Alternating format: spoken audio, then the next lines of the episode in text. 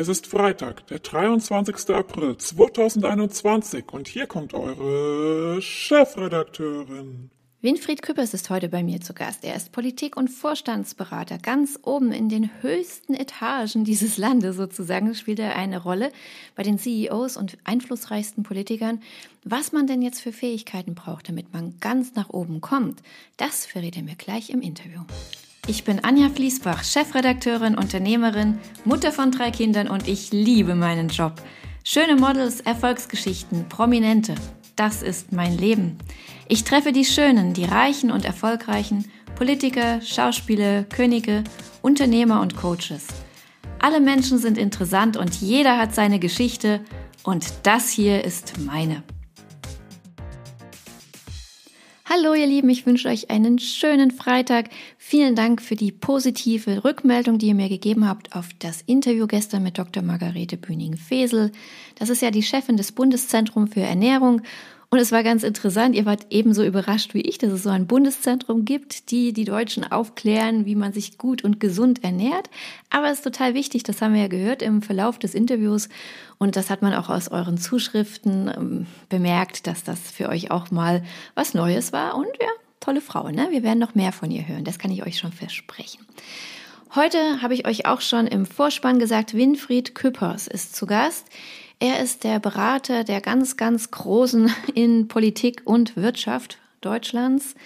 Er betreut CEOs und einflussreiche Politiker schon ganz, ganz viele Jahre. Und wenn man mit ihm redet, dann merkt man das auch. Er ist ja cool und lässig im Umgang, aber das, was er sagt, das hat natürlich absolute Substanz auch ein sehr effektiver Sprecher. Gerade am Anfang werdet ihr das merken, kurzer, knapper Antworten. Aber dann wird sich das entwickeln im Laufe des Gesprächs.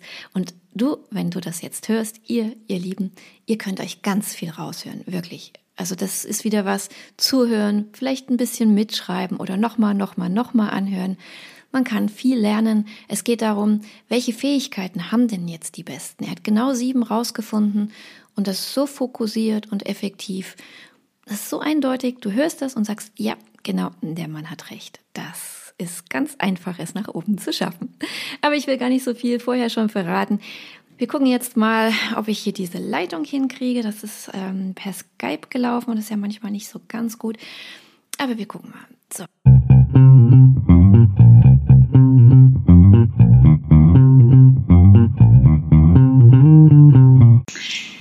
Herr Küppers, schön, dass wir mit Ihnen heute mal reden können, dass Sie sich die Zeit genommen haben. Herzlich willkommen hier im Podcast.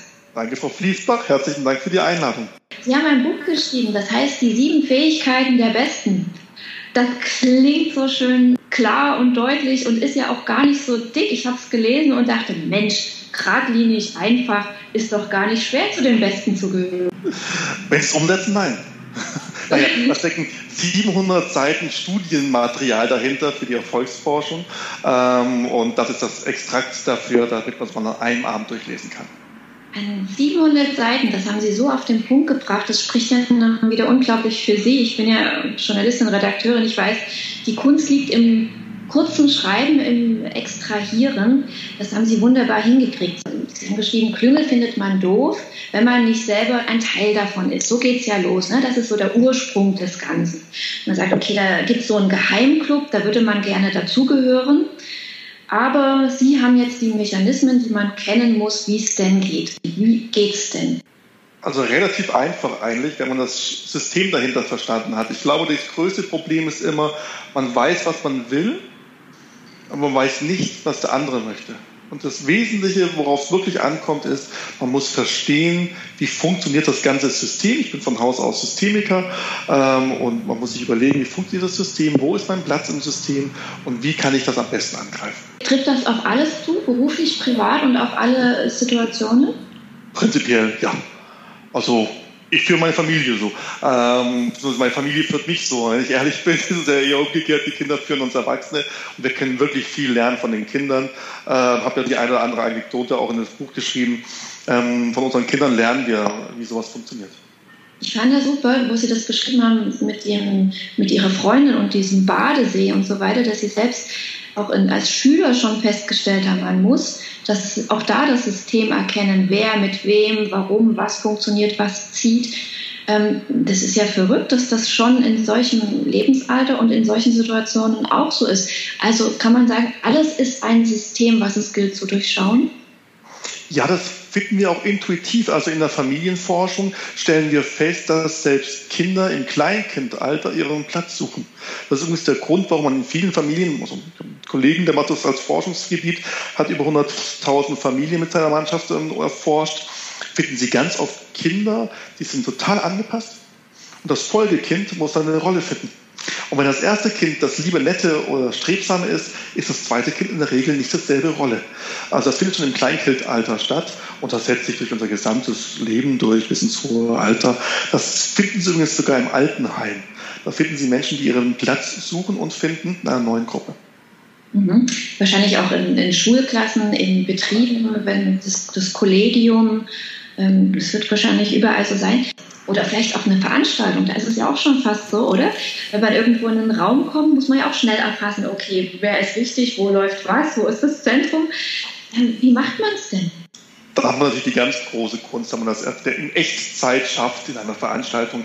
Also es gibt im Prinzip drei ganz wichtige Blöcke. Das erste ist, ich muss mir im Klaren sein, wer bin ich und was will ich und was kann ich. Also was ist meine intrinsische Motivation? Wofür trete ich an? Das kann man aufs ganz Große sehen, nicht? warum bin ich hier auf dieser Welt? Das kann man auch im Kleinen sehen, was will ich von diesem Meeting mitnehmen. Wenn ich mir da nicht klar bin, werde ich auch nichts erreichen. Ich komme vom See, haben Sie schon erwähnt, ich komme vom Bodensee aus Konstanz. Ähm, da gibt es den Spruch ähm, von Seglern, wer kein Ziel hat, wird nie günstigen Wind ernten. Also ich muss mir klar sein, wo bin ich, wo, was kann ich. Das Zweite ist, ich muss analysieren, was wollen die anderen. Da hilft viel Empathie. Man kann es auch mit Typisierung, dann geht es aber nicht in Echtzeit. Das heißt, echtes Interesse am Gegenüber und zu schauen, was will wer. Und das Dritte ist dann viel arbeiten äh, mit den richtigen Schlagworten, mit den richtigen Einstellungen, ähm, mit der richtigen Interesse am Gegenüber und auch schauen, dass er genau das bekommt, was er kann. Da sind wir ja schon eigentlich bei diesen sieben Fähigkeiten, wenn Sie äh, sagen, man muss erstmal das Ziel kennen. Das ist ja so, da, da suche ich mein ganzes Leben danach, was will ich eigentlich, viele verschiedene Dinge. Ich fand das super wegweisend bei Ihnen mal ein ganz anderer Ansatz, den ich Ihnen ja so gar nicht zugetraut hätte, als erfolgreichen Manager, muss man, ähm, dass Sie ja doch wirklich schon fast in so eine Richtung gehen mit Medium, mit Meditation und, aber ist das die Lösung? Das wäre ja gut zu wissen. Das ist ein Instrument, keine Lösung. Also ähm, Sie führen es an, es liegt an zwei Dingen. Erstens, ich bin Forscher. Ich komme von der Steinbeil Stiftung, wir sind Wissenschaftler, ich bin Forscher, ähm, ich bin von Haus aus Vertriebsanalyst und habe das Fachgebiet Skalierung, das heißt, wie können wir nächstes Jahr ähm, wesentlich mehr verdienen als dieses Jahr, gerade bei Startups, bei Konzernen. Und ich habe das Thema ähm, Managementerfolg, also wie können Konzernchefs, das ist ja mein Ansprechpartner, noch erfolgreicher sein. Also wie kann ich als Konzernchef als mittelständischer CEO von 5 Milliarden Verantwortung zu einem Unternehmen mit 70 Milliarden Verantwortung wechseln.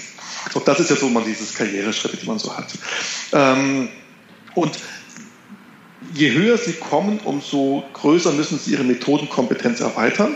Und irgendwann reicht eben Studium nicht mehr. Irgendwann reicht auch Berufserfahrung nicht mehr. Und dann probiert man alles Mögliche aus. Jetzt bin ich von Haus aus als Wissenschaftler völlig neugierig. Ich probiere alles aus. Ja, ich probiere dauernd was aus und ich habe alles Mögliche ausprobiert, ähm, was legal ist, logischerweise. Also von der Polizei klingelt. Also alle legalen Sachen habe ich mir da ausprobiert. Ähm, darunter auch Medium, Spiritualität. Und Sie werden es nicht glauben. Ähm, ich kenne hier einige Medien sehr persönlich, sehr gut.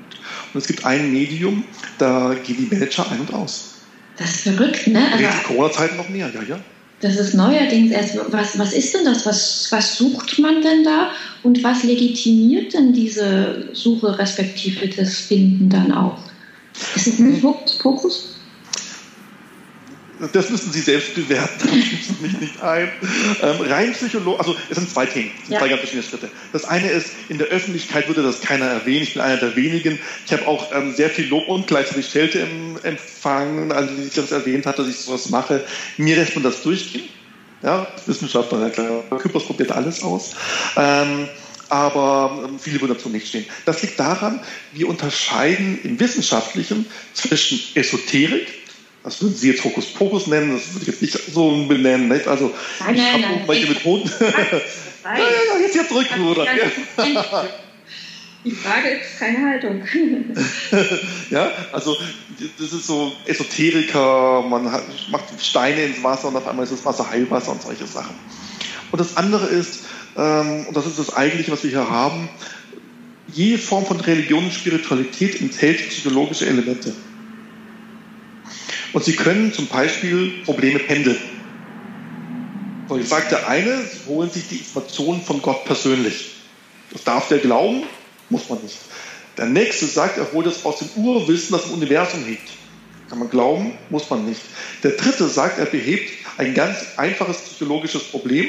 Wenn sie unter Druck sind, fällt es ihnen schwer, Entscheidungen zu fällen. Ihr Unterbewusstsein weiß es schon, aber kriegen es nicht ins Bewusstsein. Auch wenn sie viel Auswahl haben, zum Beispiel sind bei der Eisdiele, haben 52 verschiedene Eissorten, dann nehmen sie in aller Regel das, was sie schon immer genommen haben.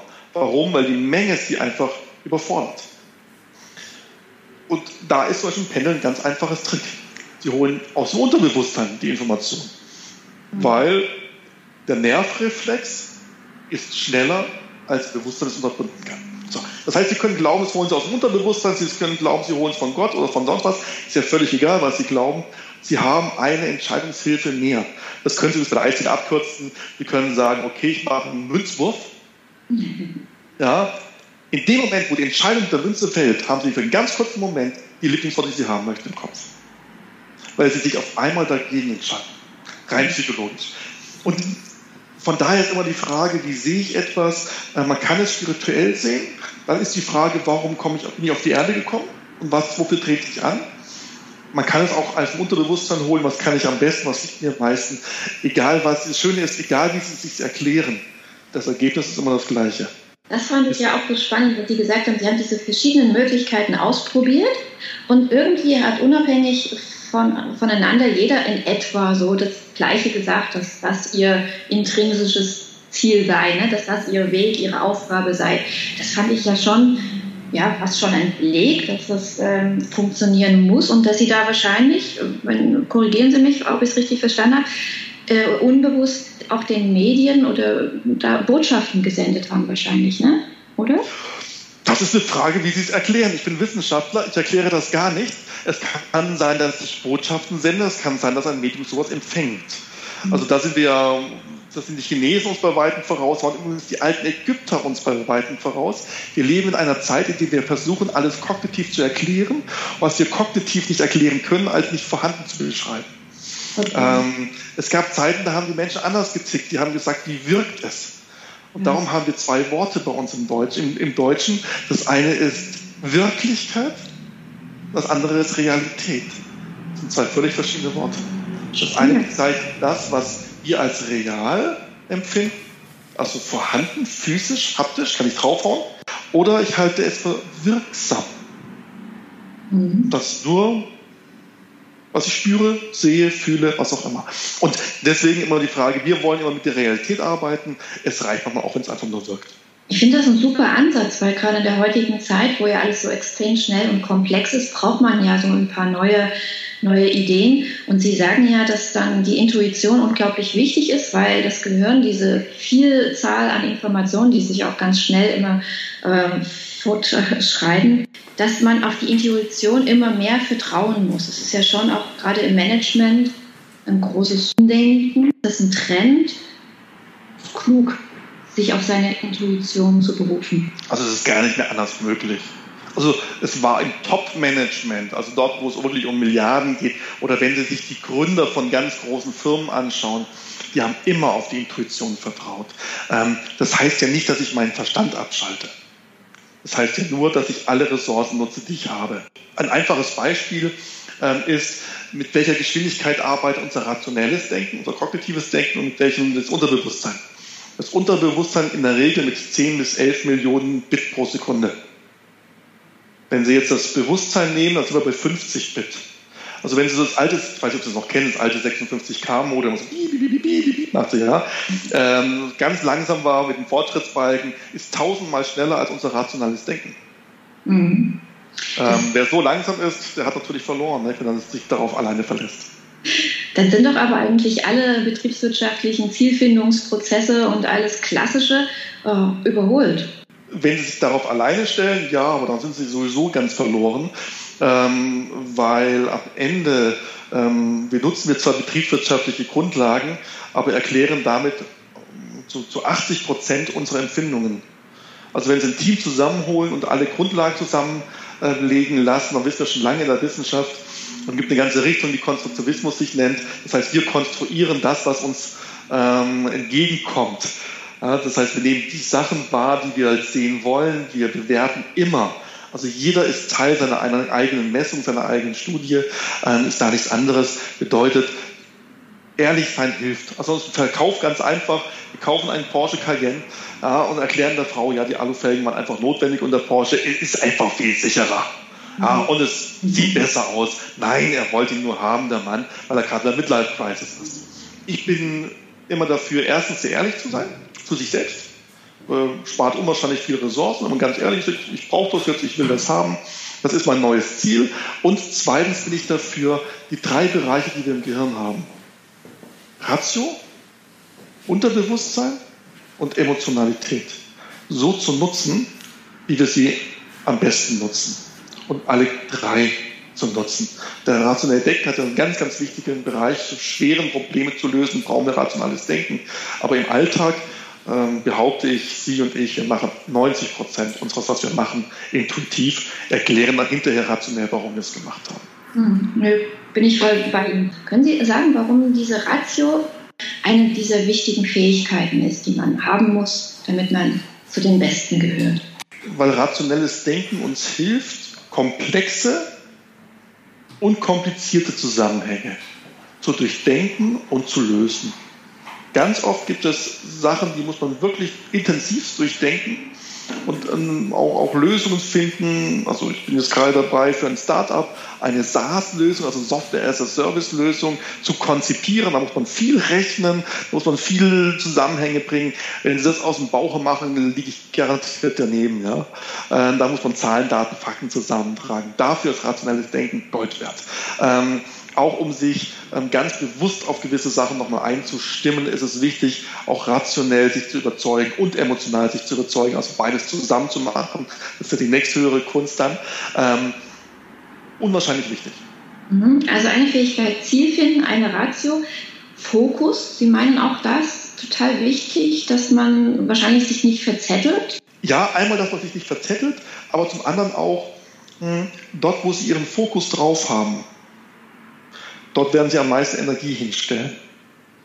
Also ich bringe da immer gerne das Beispiel von der Autobahn. Sie sind völlig fokussiert auf den nächsten Kundentermin oder bei Ihnen das nächste Interview, das nächste Gespräch, das Sie führen dürfen. Dann sind Sie völlig fokussiert und dann fährt irgendein ein, ein Trottel, sage ich jetzt mal, ohne zu blinken raus oder nimmt Ihnen die Vorfahrt, was auch immer. Ja? In diesem Moment gehen alle Alarmglocken hoch und Sie haben einen Puls von 180. Aber danach ist die Frage, wie lange beschäftige ich mich damit weiter. Und vielen passiert Folgendes, die lassen sich vom Fokus abbringen und reden jetzt eine halbe Stunde mit diesem Autofahrer und regen sich eine Viertelstunde, eine halbe Stunde später immer noch auf. Dann ist ihr Fokus weg. Und mit dieser Einstellung gehen sie zum nächsten Kunden. Das geht natürlich nicht. Also immer schön den Fokus bewahren, außerdem die Ratio einschalten, Intuition ein bisschen drauf hören und natürlich wissen, wofür ein Ziel finden. Soweit, so gut. Kleine Zwischenzusammenfassung war das von mir. Herr Küppers, lassen Sie uns den Hörern ein bisschen Zeit geben, dass sie mal eine Nacht drüber schlafen können, dass sich alles setzt. Und morgen wäre mein Vorschlag, machen wir weiter. Dann gibt's noch mehr von den Eigenschaften der Besten. Ich würde mich freuen, wenn alle wieder dabei sind. Wir hören uns morgen in diesem Podcast, die Chefredakteurin. Bis dahin, tschüss.